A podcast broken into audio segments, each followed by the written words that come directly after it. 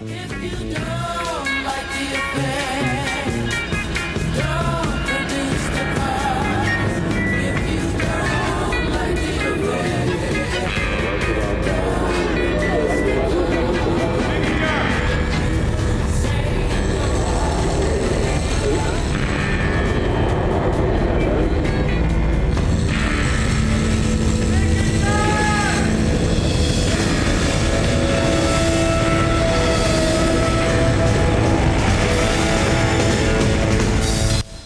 This is hell. Your eyewitness to grief. This is hell. And over the last three years, nearly three years ago to the day that we all went into some form of lockdown, during that time, we have all bore witness to the shared grief of the pandemic. We have suffered the loss of loved ones, suffered through the agony of both those who are no longer with us and the agony experienced by those of us who have so far survived. Despite the pandemic still claiming a reported 5,000 lives a week globally, a number that is likely significantly higher, and nearly 7 million reported deaths, again, with the potential for a new variant at any moment, those numbers could increase quickly. We should still take a moment to take stock in what happened to us from the very beginning of the virus infecting the first human and what, what impact it has had on society and on us.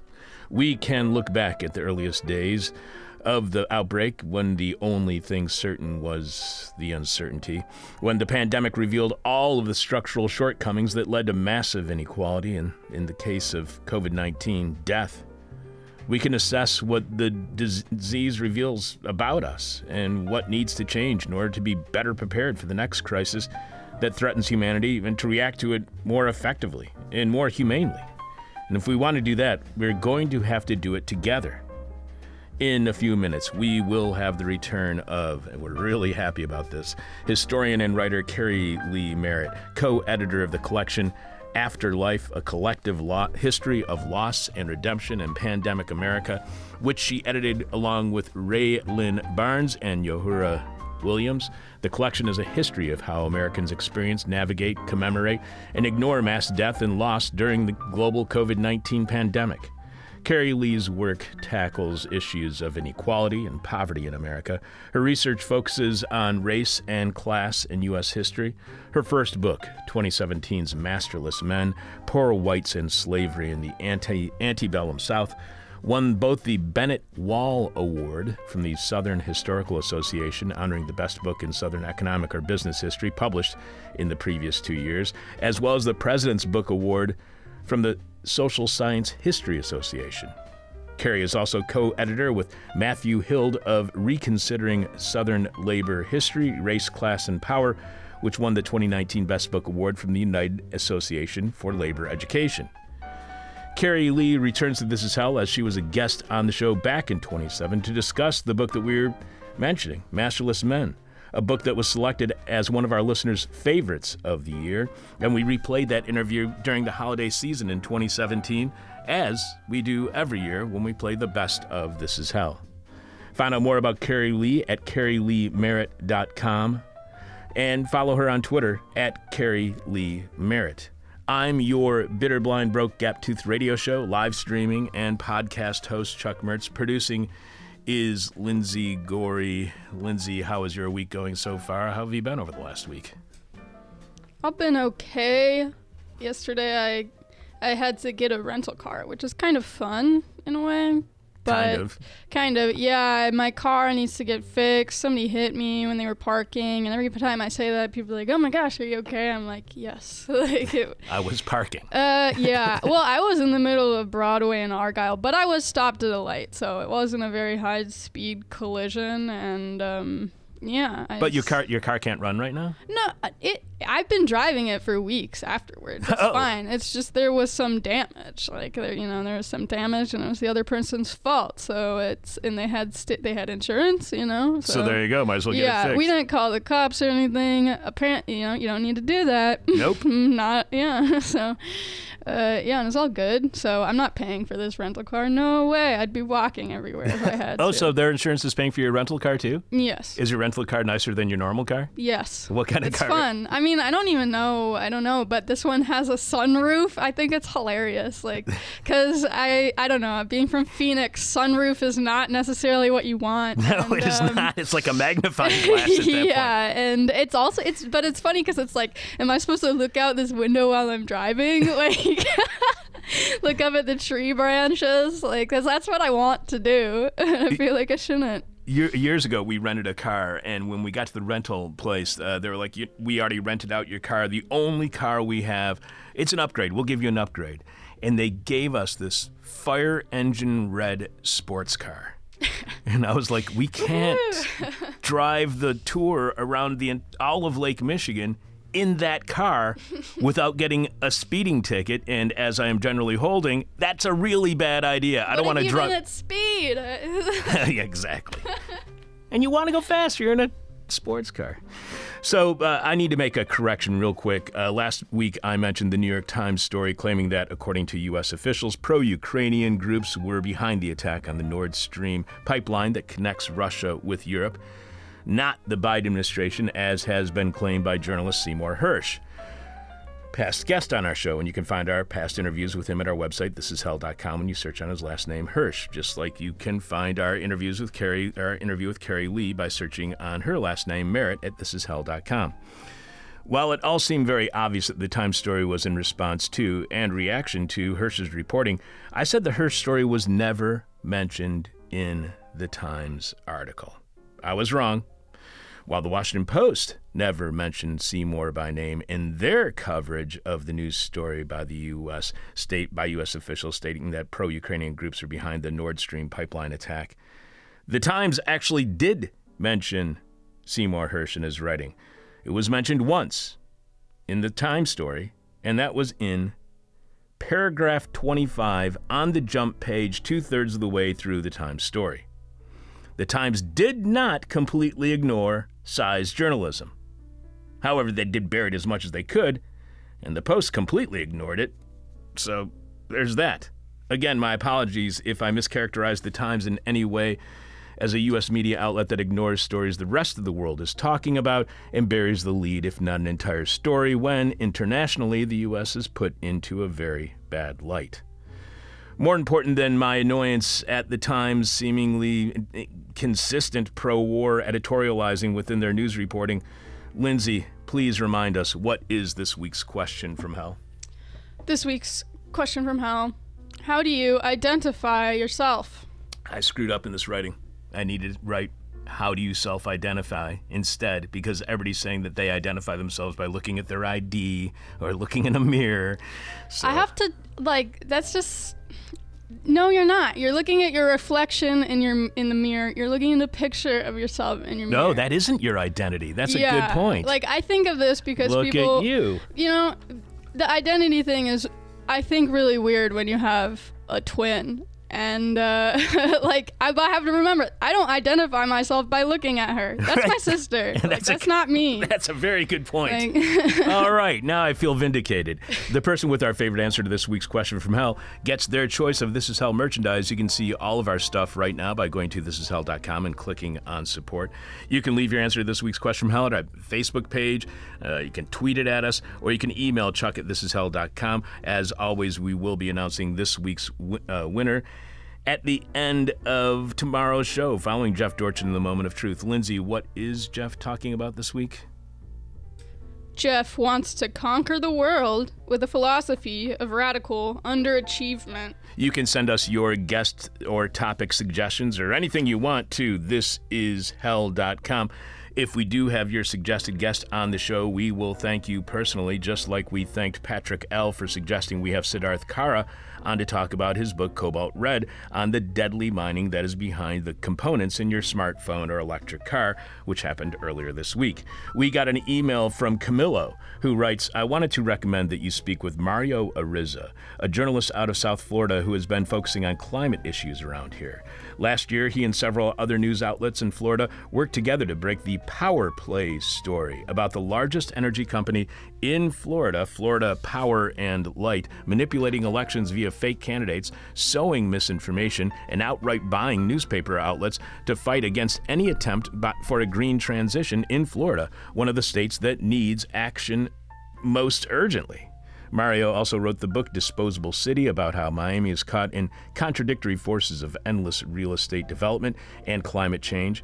I was born and raised in Miami, Camillo writes, and I can't remember a time when my peers and I weren't making macabre jokes about Miami going underwater. But still, for all those in charge to continue kicking the can down the road so long is still incredible to me in hindsight. I hope you'll bring Mr. Ariza on to bring these stories to your audience since, like so many red states that get written off across the United States, I feel like Florida and Miami are unfairly maligned as irrecuperable when in fact they're they've they're captured by powerful interests and contradictions that narrow our political choices to really no choice at all. Thanks, Camillo. The Power Play story is a finalist for the 2023 uh, Goldsmith Prize for uh, investigative reporting, and as the Goldsmith uh, site states, it's a month months long interview by NPR's David Folkenflik and Floodlight's Mario Ariza and Miranda Green uncovered just how far two major power companies went to try to make sure their political foes didn't dampen their profits or hold them accountable. The reporting, building off an earlier floodlight investigation with the Orlando Sentinel, found that Alabama Power and Alabama Power and Florida Power and Light paid consulting company Matrix LLC millions over a decade, resulting in undisclosed payments to news outlets that cast the utilities in a positive light and were critical of those who questioned their power. Now, you'd think those news outlets would lose all of their licensing to be a news outlet after that. A freelance ABC news producer was also hired to mis- misleadingly represent herself and confront politicians over controversies relevant to Matrix clients. These releva- re- revelations were followed by leadership changes at both power companies, internal investigations into their work with Matrix, as well as broad calls for transparency and reform. ABC News also severed ties with that freelance journalist. The story offers a rare window into the way power companies and consultants manipulate the democratic system and the pressure local regulators and lawmakers confront if they seek to hold those corporations accountable and what happens when local news erodes. So, Camillo, thanks for the heads up and the reminder that we should have more guests on from Floodlight as they have been doing some outstanding work. And I'm going to try to reach out to Camillo shortly after today's show to see if we can have him on the show one week from tomorrow. Coming up, the still ongoing pandemic and what we should have learned from it, but did not. We will have This Week in Rotten History. Lindsay will be sharing more of your answers to this week's question from hell. We'll tell you everything happening on tomorrow's show, including this week's final guest. Live from the Nightmare of Want, this is Hell. And three years ago, as we were all going to into some so, sort or form of state dictated or self imposed lockdown, we all had that nightmare, that frightening desire to possess basic needs. That terrifying notion that we would suddenly not have access to things like toilet paper consumed many of us, leading to unnecessary hoarding. We were racked with fear and uncertainty, a fear that was caused by that uncertainty of not knowing what could be next or for how long we would have to isolate.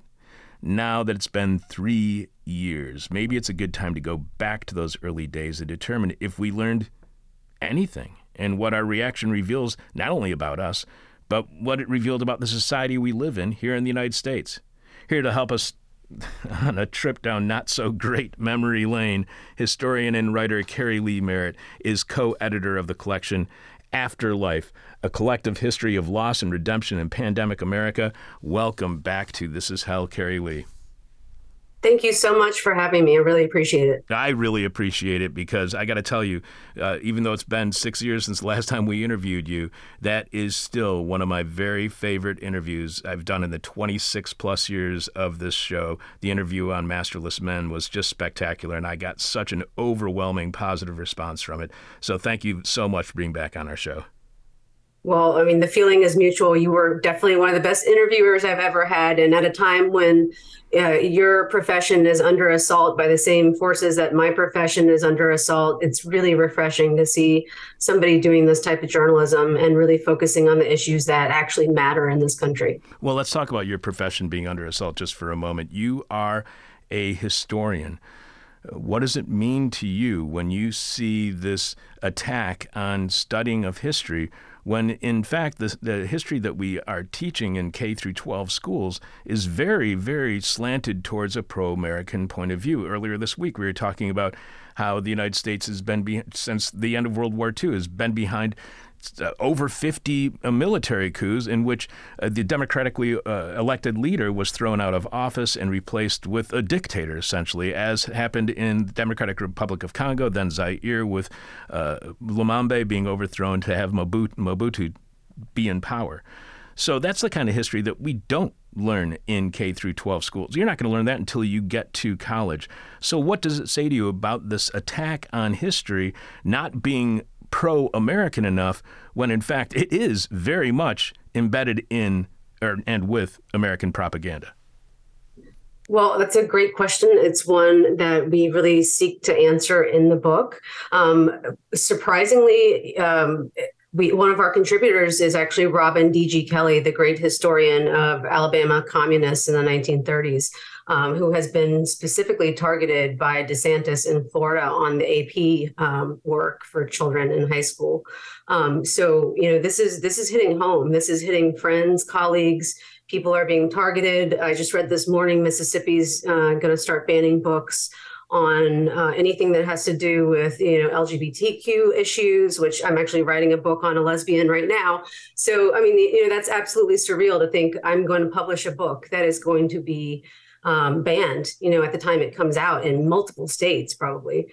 Um, so that's the point we're at, but that's also a point that historians have seen coming and have said is coming, you know, since you know about 2016 with the rise of Trump and with the rise of all the hatred and xenophobia and homophobia and you know every kind of bad thing in this country that he could whip up and and play on the fears and the and the you know the very real concerns of everyday white Americans uh, and really exploit them uh, to an extent that we haven't seen since you know the time of demagogues in uh, Jim Crow America. So, is there something similar to the uh, lack of willingness to have a, a, true reckoning with American history and our unwillingness to have a true reckoning with what has occurred over the past three years? Is there the same kind of framework, maybe a framework of denialism that exists in our consciousness on both issues? Oh, absolutely. Because I mean, think about it. I even under the Democratic government we're under right now, I feel like we've been completely gaslit about what's happened, about the fact that we've lost at minimum, you know, well over 1.1 million people in this country, probably close to three to four times that, according to experts. Um, you know, the kind of loss that this inflicts on every single person is so monumental and again in a country that continually puts profits over people it always pays to push down anything that deals with emotion anything that deals with with real concerns about how this government is is being run. And this is a theme um, you know of censorship and of book banning and of banning of free speech that we see that comes around pretty much you know once every uh, 50 to 75 years or so. You know in the 40s 50s under uh, uh, communist threat you know of course in america this was happening it's happened, you know, in antebellum America, of course, with the banning of any kind of anti-slavery literature. So you see this happen again and again, and it's always in moments where you know it's a kind of a once in a lifetime moment where the government can kind of go either way. And there's there's this one chance in your lifetime where you have the real ability to either affect great change or to kind of drop the ball and let things roll towards the side of fascism Um, and you know, we were at that kind of precipice. We still are at that kind of precipice where we can either build a third Reconstruction and go down that path, or we can fall, you know, fall down and, and roll over to the the white supremacist fascist forces that are increasingly popping up over this country. So we're really at a, a, a time of deep reflection and and trying to understand you know historically where we are in this country to figure out where we need to go how much do we recognize that a time of crisis means a lot for our future that that means a time of change not just in the temporary and having to isolate or having to wear a mask but in the long term that any crisis that we uh, you know that we experience whether it's the war on terror, whether it's the Great Recession, all these things that are recent, whether it's uh, what we're going through with the pandemic. Uh, do we recognize how important those events are, not just on our immediate present, but on our short term and long term future? Well, I think we, the people, recognize it, obviously. And I think very much the younger generations do because they wouldn't be so hopeless and so uh, unfortunately suicidal and so uh, depressed and anxious if they weren't seeing this world for what it really is, right? But uh, our government and our, our mainstream media, of course, does not ever recognize it. And the fact that we have not actually dealt with what has happened, you know, not just from a political perspective over the past few years, but what has happened from this monumental perspective of loss and and and that doesn't even get into let's let's talk about the fact that we don't have any kind of infrastructure to deal with the fact that we don't have healthcare, we don't have universal healthcare, and we're going to have millions and millions and millions of people with long COVID on long-term disability. We have no real labor safety net and and we've got to figure out how to actually deal with this um, or we're going to have you know massive numbers of people in dire poverty uh, in a state that we haven't seen probably since the 1960s 1970s in this country. Um, and and we're going to have essentially what would end up being class warfare because you're going to have so many americans so impoverished and and so few wealthy elites controlling everything in this country. So, universal health care, obviously, that would have helped us a great deal during the earliest years of the pandemic, especially when we did not have a vaccine yet. We can see in other similar con- uh, similar nations, Western nations uh, econ- uh, uh, uh that have the same level of economic resources, not the exact same, but uh, a similar level of econ- economic resources. In, in, Europe, we see that they had a far better reaction, had far fewer deaths than we had here in the United States. Clearly, the, the healthcare system failed us why don't we recognize that not only did the healthcare system fail us, but we need to have universal health care immediately. I was talking to a doctor over the holidays who was telling me that he works for a state healthcare system. He said we could just flip a switch overnight. It has become so monopolized and so centralized in one private company's hands. We could flip that switch overnight and it would be a state run universal health care system, and all of a sudden it would be focusing on quality of care instead of profits and the problem would be solved. He's like, it's not as difficult as it used to be because all these corporations have created these gigantic monopolies that are just as big as any state run health system would be. So, why is there not a, a, a clamor right now? Why aren't people beating down their representatives' doors to say, we need universal health care because it failed us during the pandemic, and there's the possibility that we're going to be facing another crisis in the near future?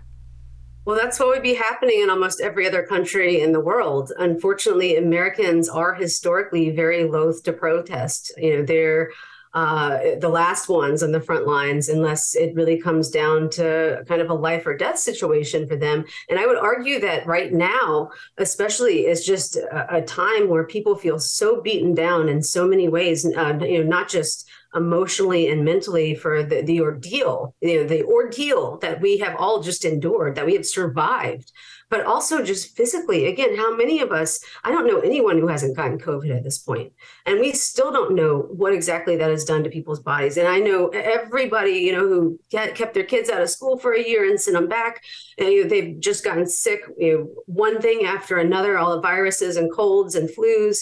And, you know, this is a society that is racked again and is going to be racked with with disease and viruses and we don't have the infrastructure to deal with it. And and you know this is going to lead unfortunately even more this aspect we don't talk enough about this is going to lead even more into recruiting people into these kind of white supremacist fascist groups because you are going to have these people who have been completely isolated all through the pandemic and still feel like they have nothing from government and still feel like they don't have an identity. And you know their anger and their sadness and their their disappointment is just sitting there waiting to be awakened by you know a well-spoken demagogue. And honestly, you know, somebody like DeSantis uh, scares me immensely as a historian because you know he, he's a competent Trump. He, he, gets it done. You know, where where Trump was a buffoon, he will actually do you know set into policy. He is setting into policy things that have a lasting effect on society, and it is a slippery road downhill from here. Do you think that is the intent of those who are pushing policies that lead to inequality? Because that wouldn't just mean people on the farthest of the far right. That would even mean some liberal centrists who still embrace neoliberalism. So, do you think that that is the case, that this is in any way the intent, or is this just a happenstance, a consequence of their policies?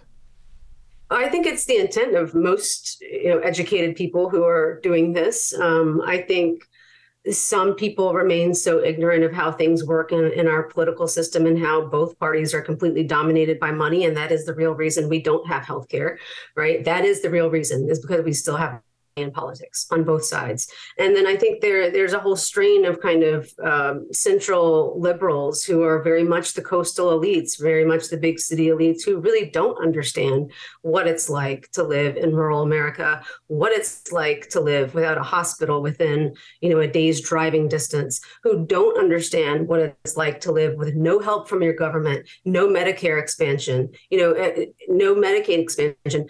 They don't understand on a very fundamental level level what life is like for kind of the other half. You point out that shortly after the first U.S. case of COVID 19 was reported, President Trump downplayed concerns, telling reporters on January 22nd, We have it totally under control. It's one person coming in from China, and we have it under control. It's going to be just fine. Within nine months, coronavirus had claimed nearly 200,000 American lives, leaving a trail of devastation in its wake. Now, there, there's I try to put I try to empathize, I try to sympathize with even people who I dislike. And the only thing that I could think of at that time was, you know, you don't want to have, you know, to try to sympathize with what Trump was saying.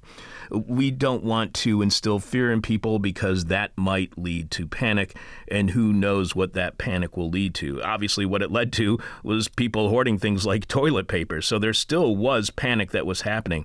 So, to what extent do you think Trump was successful in not creating a panic? Do you think that in times of crisis, the government can both keep the public well informed and not cause a panic? Is that even possible? Oh, absolutely. Because think about just one historical example that pops to mind, of course, is Franklin Delano Roosevelt and his fireside chats right? He was telling the country the, the hard, cold truths about what was happening in the Great Depression, but he was also uh, giving them hope and giving them a reason to continue and telling them what he was actively doing as the head of government to improve their daily lives. And that is something that we have neither uh, we've had under neither presidency, you know, neither Republican or Democrat during this presidency, um, uh, during the, the, this pandemic. I'm sorry.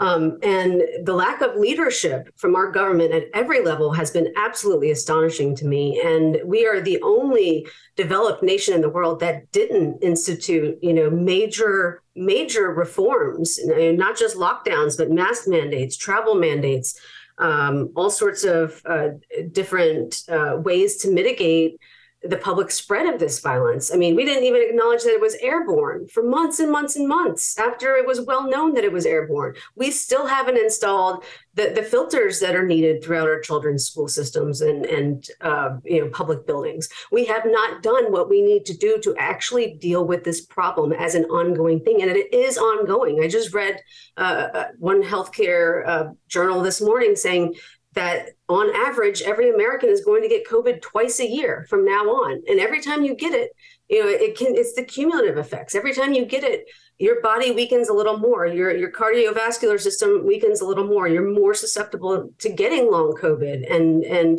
the brain damage that that causes and all of the things that that causes that we don't realize yet. So, you also point out that by February 2020, American scientists, including many Asian born immigrants who had firsthand experience of epidemics, warned the government that the key to containing a novel outbreak was mass testing. We needed to test, trace, and isolate.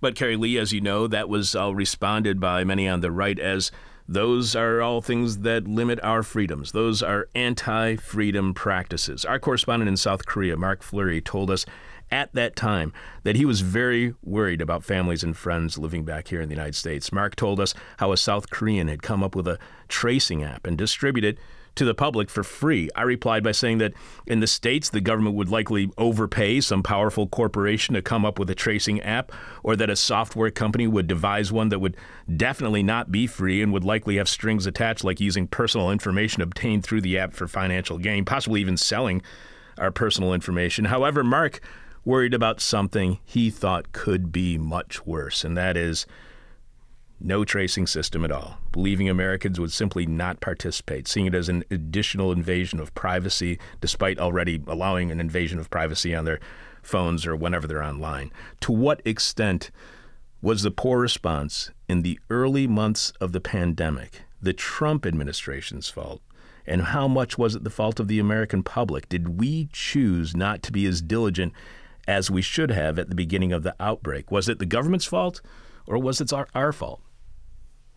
I think it was very much the government's fault and not just obviously the Trump administration, but I live in, a, you know, I live in Atlanta and Georgia. So it, the state governments were very much at fault too. I lived in a state, I think we were the earliest one that opened up um, to business and, and very much had a no mask kind of policy throughout the state, except for in the localities like Atlanta where I live um, that that you know made our own rules essentially. But but the state governors in a lot of these states were just as guilty as Trump um, in infecting people and in even peddling the kind of crazy ivermectin and and you know the conspiratorial bullshit that was going around um, you know the internet and and being peddled by you know their the people that are are selling things on behalf of of the the administrations essentially uh, again this kind of trail of money just circulating within these top levels of government and and who gets contracts. And that that's the kind of thing and Bernie Sanders has been on this for years progressives have been on this for years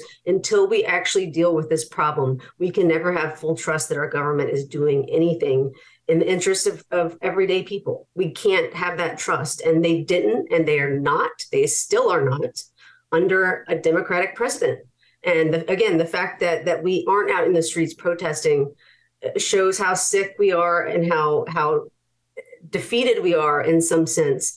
But I think it also goes to show that there is kind of a mass ignorance of like what what did the next even five to 10 years look like here? Because it is going to be an absolute disaster from every every perspective, not just infrastructure, but labor. I mean, it's going to completely disrupt the, the labor pool in this uh, country, you know, transportation, everything.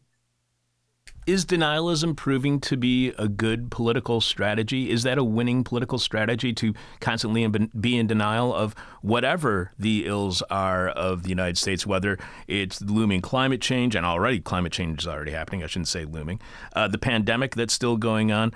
Does, uh, does that do we uh, are we too distracted by culture wars to actually recognize the real problems that we're facing? Oh, absolutely. Absolutely. There's a great line uh, that I transcribed recently from Stokely Carmichael. So I'm doing this from memory. It's not an exact quote, but um, you know, he talks about how at least right wingers know how to use power and that liberals are always stuck in trying to use influence rather than power. And I thought that was so profound and still, you know, today so apt uh, description of how our government again works under under the guise of money. And until we can get that that monkey off our backs, we're not going to be able to do actually move forward as a country with any any other thing in a major um, policy driven way. You write that Trump's cries of fake news undermine faith in information and media odiously undercutting public health efforts. One of the most problematic tools at the president's disposal was Twitter. Trump routinely suspended formal press conferences regarding COVID 19, instead, inciting fear, racism, and xenophobia in his often incoherent early morning tweets. So the origins of the current version of the term fake news dates back to mid 2016 when BuzzFeed found 140 fake news sites in one small village in Macedonia. Hillary Clinton used the term before Trump ever did when Clinton warned in a 2016 speech it's now clear that so called fake news can have real world consequences in reference to the Pizzagate conspiracy theory. When fake news became a regular part of the political debate, we were told by many listeners and people who are close to me that we needed to be careful with the media criticism that has always been central to this show. Did media criticism contribute to the rise of the term fake news, which dismisses out of hand any news someone does not want to believe in? Is legitimate media criticism a slippery slope to fake news? Uh, I absolutely think so. I mean, what we have done with language in this country in the last few years has been kind of crazy. And I particularly hate the fact that we call things misinformation when they are really actually just lies, political lies. And and so we have to be very careful with how we use language. Um, and that's something that we talk about some in this book to try to connect what's going on with COVID and also what's going on with Trump and racism and, and really the rise of Black Lives Matter and, and that tumultuous summer of 2020. You also point out that five significant issues exacerbated COVID 19 in America without coordinated federal help. First, travel was restricted, not banned from China, but international flights from everywhere else remained in place until March when Trump uh, abruptly announced a ban on flights from Europe, sending citizens around the, abroad frantically trying to scramble back to re enter the United States. Second, there was no preemptive national lockdown. Instead, lockdowns and regional travel bans were uncoordinated, roving, and in reaction to already spiking cases. The United States reacted while other nations were doing what they could to be preventative. To you, what explains why the U.S. reacts while we're the wealthiest nation in the history of the world, while other nations focus on prevention?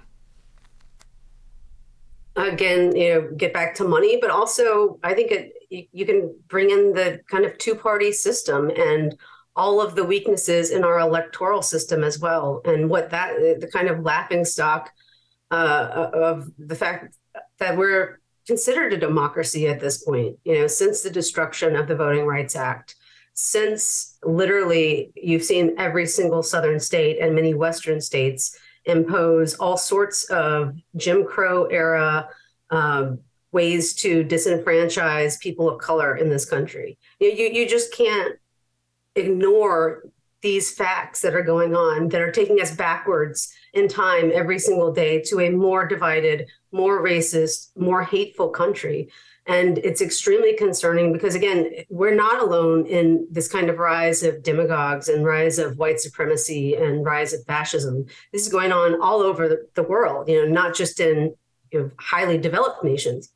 And anytime this kind of happens on a global scale, it really does become crystal clear to historians what's going on. And, and again, people, historians have been sounding the alarm for years, and we're just waiting. And journalists have too, you know, uh, some to their credit outside of mainstream media most often. But, you know, people are loath to listen. And except for young people, I want to make that distinction because I really, you know, I'll give book talks and I have people really asking questions about how do I maintain hope, you know, especially after you know these these protests were so big in 2020 and now it seems like things have died off. And i always say well first of all look at what's going on with the labor movement across the country and all these little victories in labor that are happening. So that's one place to look. But second of all and most, most importantly i think is to look at young people in this country and the fact that young white people are more politically involved in kind of anti-racist anti-hatred measures than they've ever been in our in our political history and the fact that they are voting in ways that they do their numbers still need to get higher of course but but you see they're educated passionate voters. You see that they're out there willing to fight and, and many times die for a cause. You know i'm down here in atlanta with cop city.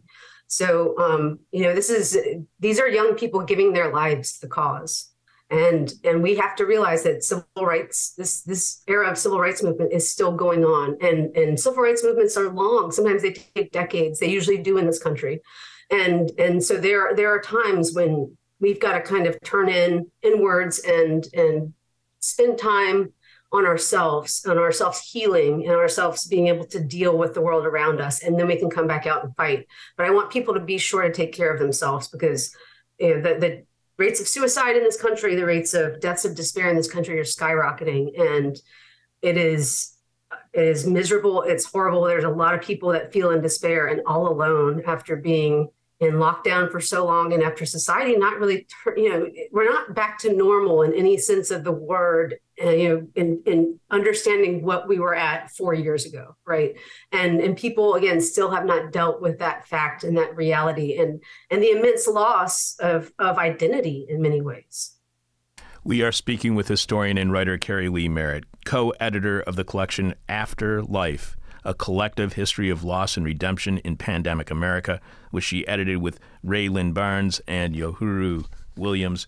So let's talk about that hope for a minute because I've been kind of consumed with this idea of hope over the last several days. You write visionary optimism is at the heart of the abolitionist project.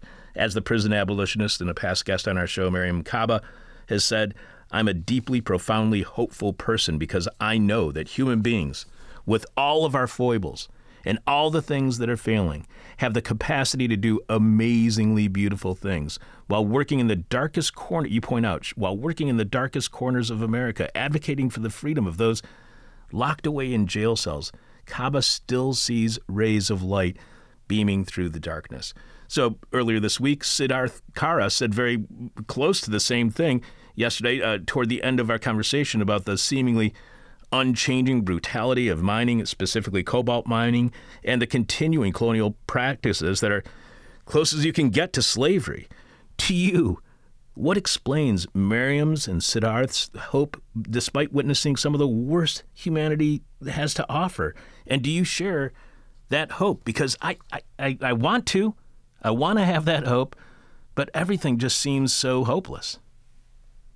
I think to get to the point where you really believe in that hope, you have to get to the point of of rock bottom, feeling like everything's worthless. I think those two go hand in hand. I think you have to be at a point of hopelessness to really know that that hope is the only choice, because otherwise it's despair, and despair leads you down a really bad path, and you can't stand up and fight for other people if you don't go down the path of despair you turn into your you know everything's about you everything becomes about yourself and your inner world and you've got to turn outwards and and think about other people and how to help others.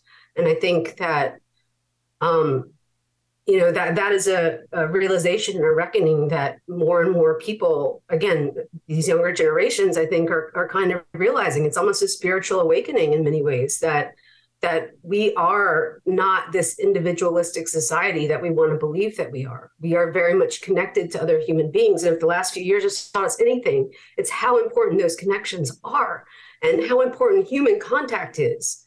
And if we don't have that, our souls are starved. We're starved for, for some kind of human connection. And again, that's where this gets scary about young white men, young white women being left alone with these feelings and, and being preyed upon by even mainstream media um, into this culture of hatred. And that's what I, I really want to devote the next several years of at least my own work um, to trying to prevent that from happening because um, we're already divided enough. And, and it's not just using you know intellectual argument and education to make these people change their minds about something. It's about it's about making them feel it's about making them feel worth something in society making them feel a part of america again making them feel like they matter and that they're not worth you know seven dollars an hour and no health care. And that is something that we need to have a real reckoning with in this country. You mentioned how in 2019 you lost your grandmother to Parkinson's.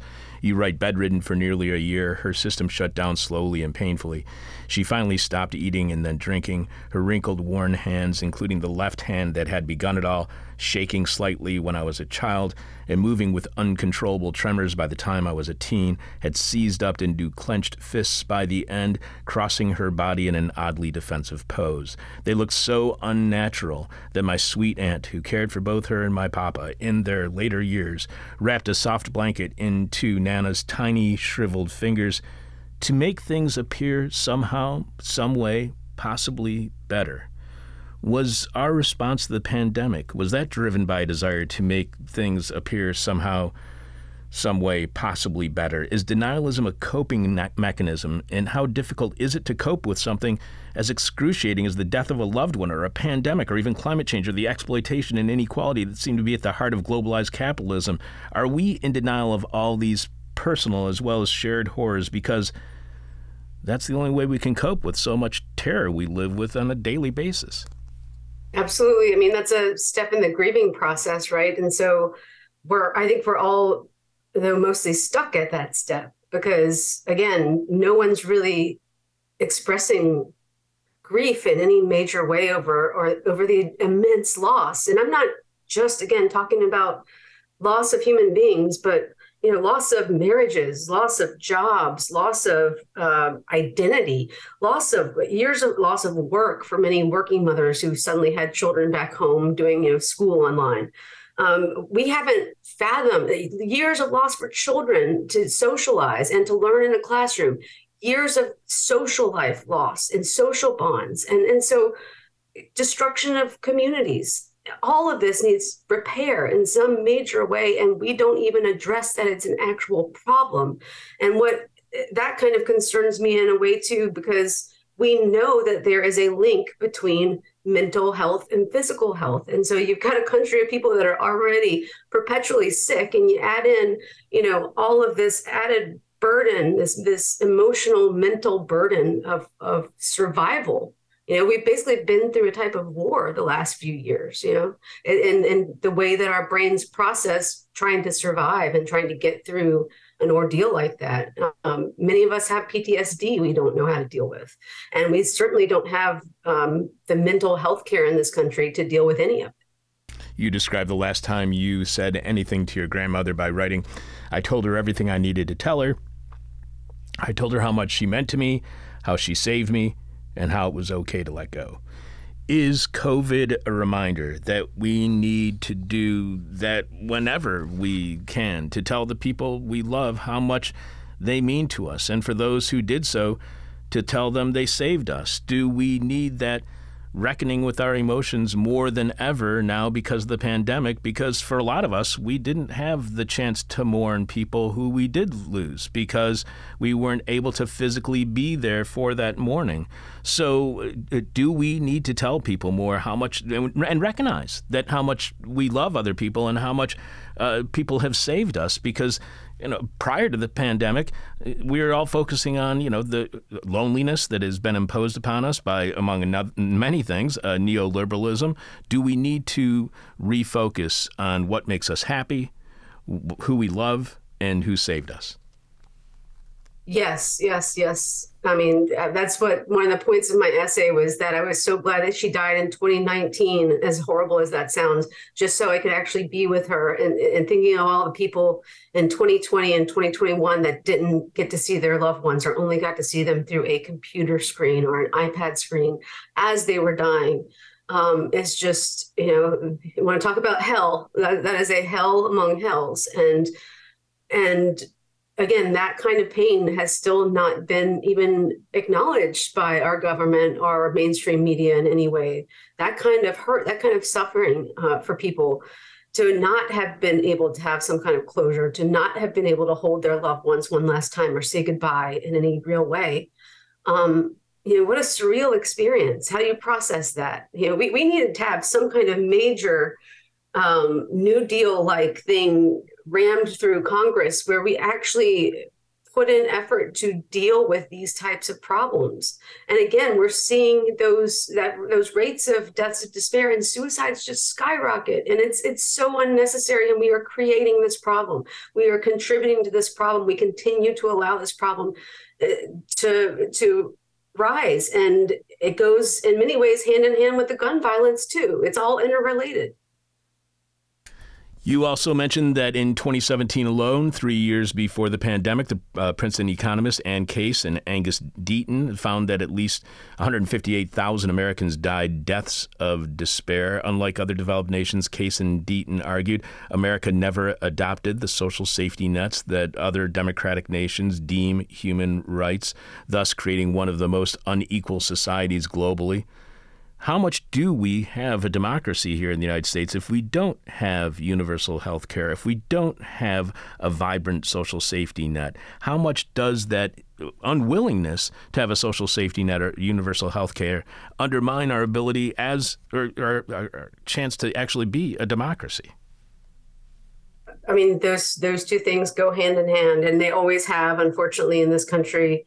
Um, I don't think we're anywhere close to a democracy again. I've lived in the South, the deep South, my whole life, and things are worse now than they were when I was a teenager down here in terms of voting rights and ways that Republican governors are trying to disenfranchise Black people specifically, but all people of color um, in the South. And again, the federal government has always, you know, traditionally been the one to step in when states are doing this and and change things and make things you know, more equitable in this country. And now we can't even count on that.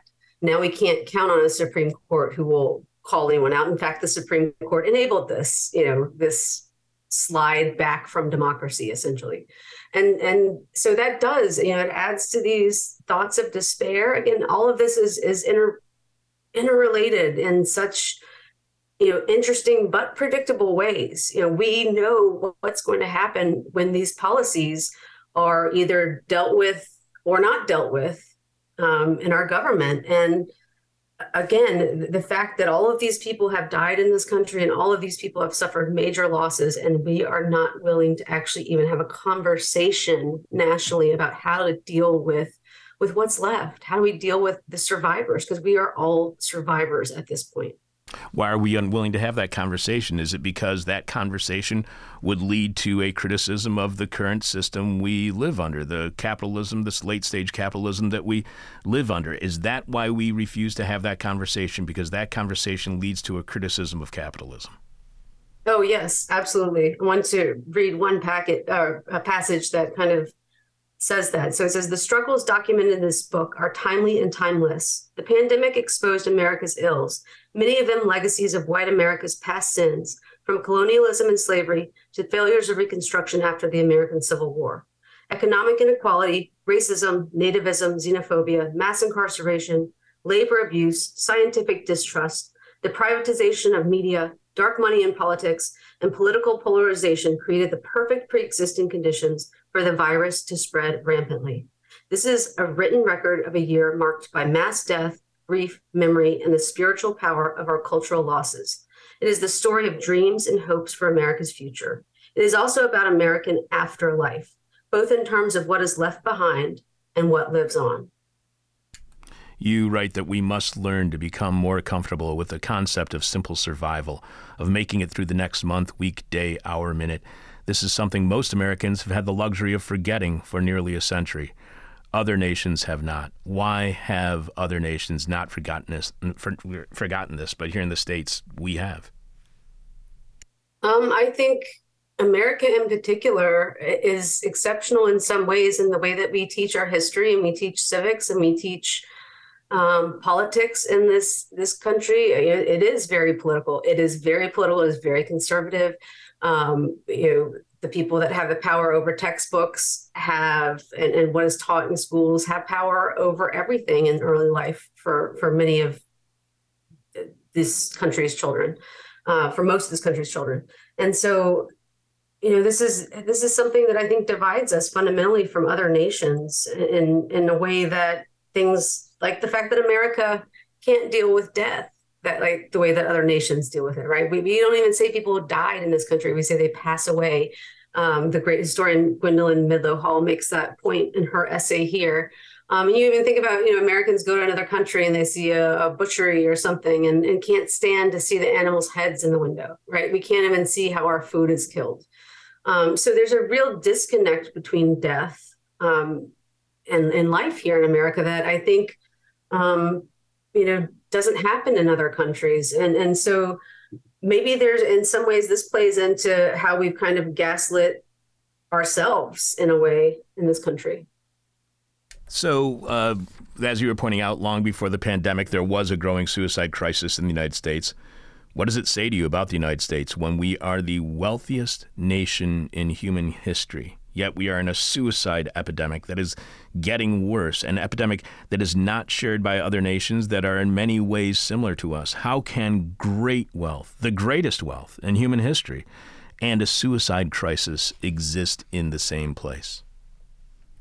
Yeah, I, mean, obviously, that comes down to vast, vast, vast inequality. As many historians have shown, there is a direct correlation.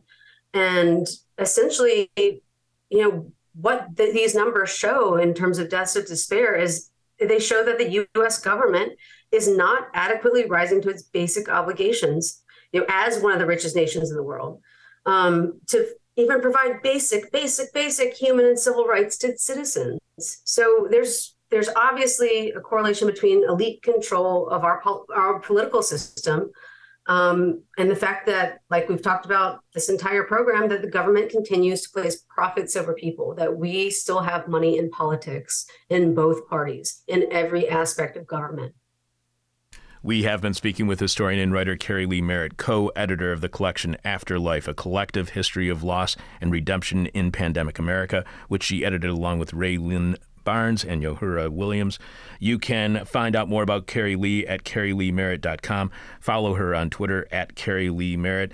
Keri Leigh was on our show back in 2017 to discuss her book, Masterless Men Poor Whites in Slavery in the Antebellum South. You can go to our website right now and search on the last name Merritt, and you will find the interview there for free. One last question for you, Keri Leigh. I'm not sure if you remember this or not, but the final question is always the question from hell, the question we hate to ask, you may hate to answer or our audience is going to hate your response. We have been talking about hope a lot today. Hope's been on my mind a lot over the last several days. How did you react to people's hope for a return to that normal, which was filled with inequality, which was filled with racism? that normal which was already perilously close to being a waking nightmare. How do you react to people who say they just hope to get back to normal? I think that there is a reality in that statement that shows you how bad things have gotten over the last few years. And, and that reality is profound. And it is a profound message that people in the highest echelons of this country, that people who control things in this country have to listen to. They have to listen to this because that feeling, that feeling can make or break a nation. Keri Leigh, thank you so much for being on the show. And whenever you have a new article out, a new essay, a new book coming out, please get in contact with us because we have an, you have an open invitation to be being back on our show whenever you'd like. Thank you so much for being back on. I really, really appreciate it. Thank you. Keep up the good work. Thank you, Keri Leigh. You are listening to God's favorite radio show. Prove me wrong. This is how, seriously, prove me wrong, because this is an ex- existential crisis that I'm going through. There's no way that we can be God's favorite radio show, podcast, or live stream, but we are. Nobody's been able to prove me wrong. So email me at chuck at thisishell.com and tell me how you can prove this is not God's favorite radio show, podcast, or live stream. If what you just heard from Keri Leigh about what we should have learned from the annoying pandemic, but still have not, annoying and ongoing. If that made you realize that yes, this really is hell, show your support by becoming a subscriber to our weekly bonus Patreon podcast, which streams live on Thursday at 10 a.m. Chicago time this week and is podcast shortly after at patreon.com slash this is hell. Or you can just show your support for completely listener-supported This Is Hell by visiting thisishell.com and clicking on support. Lindsay, please remind us what is this week's question from hell and tell us how our listeners are responding so far. This week's question from hell How do you identify yourself? How Let's do see. you identify On yourself? Patreon, our last Are you asking me how do I identify no, no, myself? No, I agree with you. I, I like your point that you made earlier that uh, identifying yourself is a lot more of- than just uh, looking at your ID. Identi- your identity isn't just what's on your ID. You're not just your social security number. I have. I mean, I just want to go make a video asking people to define what identity even is. There you it's go. just like, what's the point? Of t- it's. I don't know. I'm confused by it all. I think the answer to this question. I was is- told that I have to identify as disabled, and if I don't, then I'm, uh, you know, doing a disservice to everyone who has a disability. Uh, I mean, there's nothing. I mean, I don't. I don't know. Like I, they tell they tell me all sorts of things. Like you got to identify as a twin. I mean, I like that's it's that's the confusing thing that it, it's just it is a fact of physics. You know, being born with another person is something you cannot refute. But then you walk around without them, and You- things are different. yeah, exactly. like it's just a really bizarre thing to to experience in adulthood. But I'm look I'm looking for the old. I think the correct answer here is body scan meditation. like find like find the b- the boundaries of your body with your mind. Uh, so how our answer? I'm still listeners- trying to figure out if this, if this is from this week. Dan K. Uh, Yes. Uh, where's Dan? Okay, yes, we have a lot of responses on Patreon. Patreon still, yes. Uh, Patrick. Oh, I'm so sorry. I'm reading the wrong thing. okay. So let's see. Dan K says hello, Dan. Uh, uh, how do you That's how he identify identifies himself. yourself? Hello, yeah. Uh, Mike. Oh, good lord. Mike the Giga Grouch says, uh, kneeling in the street with my hands over my head, screaming, Don't shoot, officer. My driver's license is in my back pocket. Jesus. All right, that's a grim reality. yes. Uh, Tim C says, human ish. And through a rotating list of aliases stolen from Bukowski poems. Oh, that sounds like a fun That's time. funny. Oh, my Uh, favorite postal carrier. That's Bukowski. He's Yeah. supposed to. I don't know. Uh, Dean T identifies as a relatively happy doomer. All right. I like the happiness part of that dooming stuff. It's that optimism thing Keri Leigh was talking about. Exactly. It's like it's like, there's got to be a reason I wake up every day. Okay. By uh, the way, Keri Leigh was awesome, wasn't she? yeah, it was really awesome. She's really great. There's like about 20 quotes in there that I could pick for the I know. quote. I know. It was all good. Uh, how do you the question from hell? How do you identify yourself? Aristides Quintilianus says, Okay. I identify myself as an expat living in the U.S., even though my complexion tells me that I'm an immigrant. there you go. See, that's getting down to the identity part of it Uh huh. Yeah. Uh, in a creepy way. So, moving on to Facebook, um, Essel Smith has been on a roll with uh, the dad comments. He says he identifies as your daddy, Sweet. Thank you, SLS. I appreciate it. and uh, this could be the last one if you want. This Yeah. is, I really like this response here from uh, No Walk Wolf. Okay. uh, how do you identify yourself? They say, like any other magic mushroom, you want to examine the gills and take a spore print. I like that he's insinuating that we are magic mushrooms, and uh, I agree. And that we all are mushrooms. I like that. We're all fungus. Definitely fungus. We're all s- fungus. Definitely like so similar to mold. I mean, the mold's gonna get us all in the end. That's all I can think about lately. Uh, yeah, every time I look at my bathroom ceiling, I think the same thing. We will all become mold. Will we be able to identify it? we are mold. And this is hell. I like that tagline. The person with our favorite answer to this week's question from hell wins your choice of whatever This Is Hell swag you want. You can check out all of our merchandise right now by going to thisishell.com, clicking on support. Again, you can leave your answer uh, to this week's question from hell at our Facebook page, facebook.com slash This Is Hell Radio, or you can direct message it to us via Twitter at This Is Hell Radio, or you can email it to us at chuck at thisishell.com. But we must have your answer by the end of this week's show when we are announcing this week's winner following Jeff Dorchin in the moment of truth. Lindsay, what is Jeff's moment about this week? Jeff wants to conquer the world with a philosophy of radical underachievement. Awesome. Radical underachievement. I've been working at that in a radical way for a very long time. Uh, we got another email I wanted to uh, read real quick, another guest suggestion, and we got a special package in the mail I want to mention as well.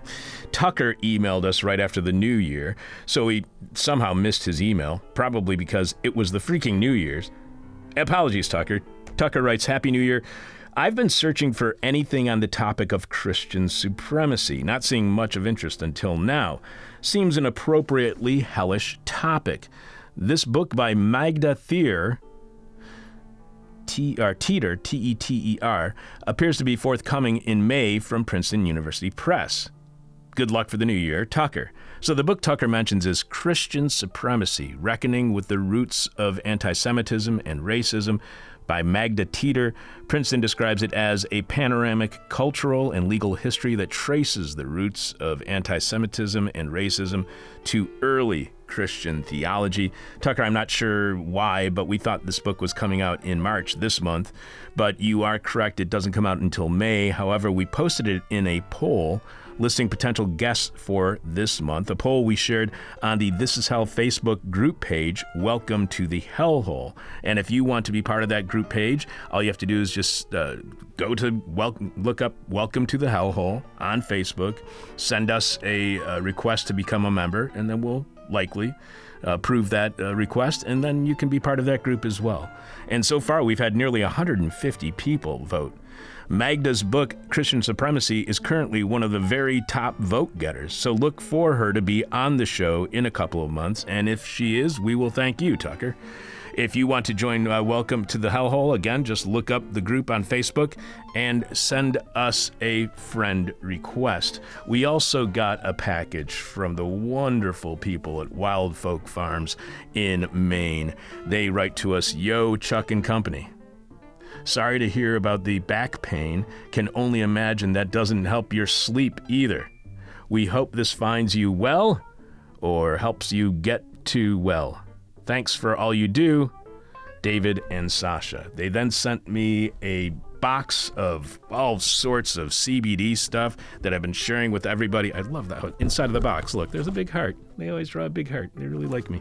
Uh, so they sent us a whole bunch of CBD stuff. I've been giving it to people who work here on the show, and uh, you should check out Wild Folk Farms as well. So thanks to everybody, David and Sasha out in Maine. It's time for nasty, gnarly, nauseous, naughty, nerdy, icky, drippy, sticky, goopy, gloppy, globby, gory this week in Rotten History. On March 15th, 1931, 92 years ago this week, a ship called the SS Viking was sailing off the coast of Newfoundland, carrying a film crew looking to shoot new background footage for their feature film, which had been rejected by Paramount Studios. The crew of a rejected film sailing off the shore of Newfoundland. Now that's a perfect setting for Rotten History. The filmmakers were hoping, especially if it was like produced or written by Werner Herzog's grandfather or something, the filmmakers were hoping to improve their move by movie by inserting real life scenes of the annual Canadian seal hunt, Indigenous Canadian seal hunt that is, in which off-season fishermen slaughter juvenile harp seals by beating them with clubs tearing off their hide and fur, often while the seals are still alive, and then leaving the skinned carcasses on the ice to rot. Yeah, it's pretty grim stuff, but it's what European demand demanded of the indigenous through trade. In the hope of getting that footage, the filmmakers were sailing on this ship, the Viking, which was also carrying 138 seal hunters. And I'm starting to wonder how many of these seal hunters were not indigenous. But without warning, the ship exploded and caught fire, and I'm guessing the initial primary suspect was some sort of SEAL saboteur cell.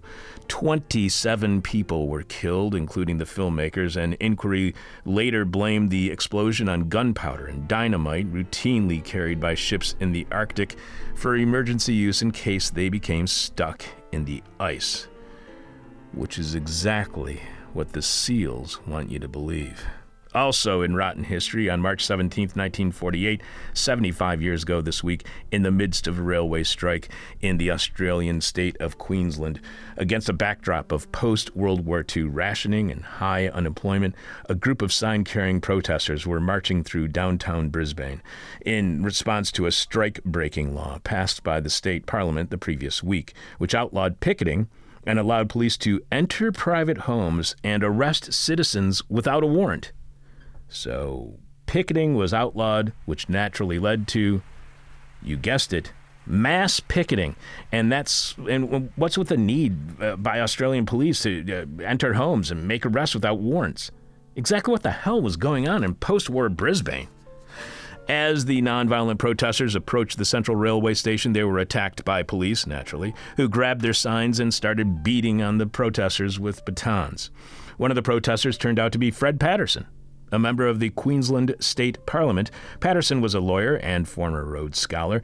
After serving in combat during World War I, he joined the Australian Communist Party. Throughout the real, why did so many people who fought in World War I join the Communist Party in their respective countries? Makes you think.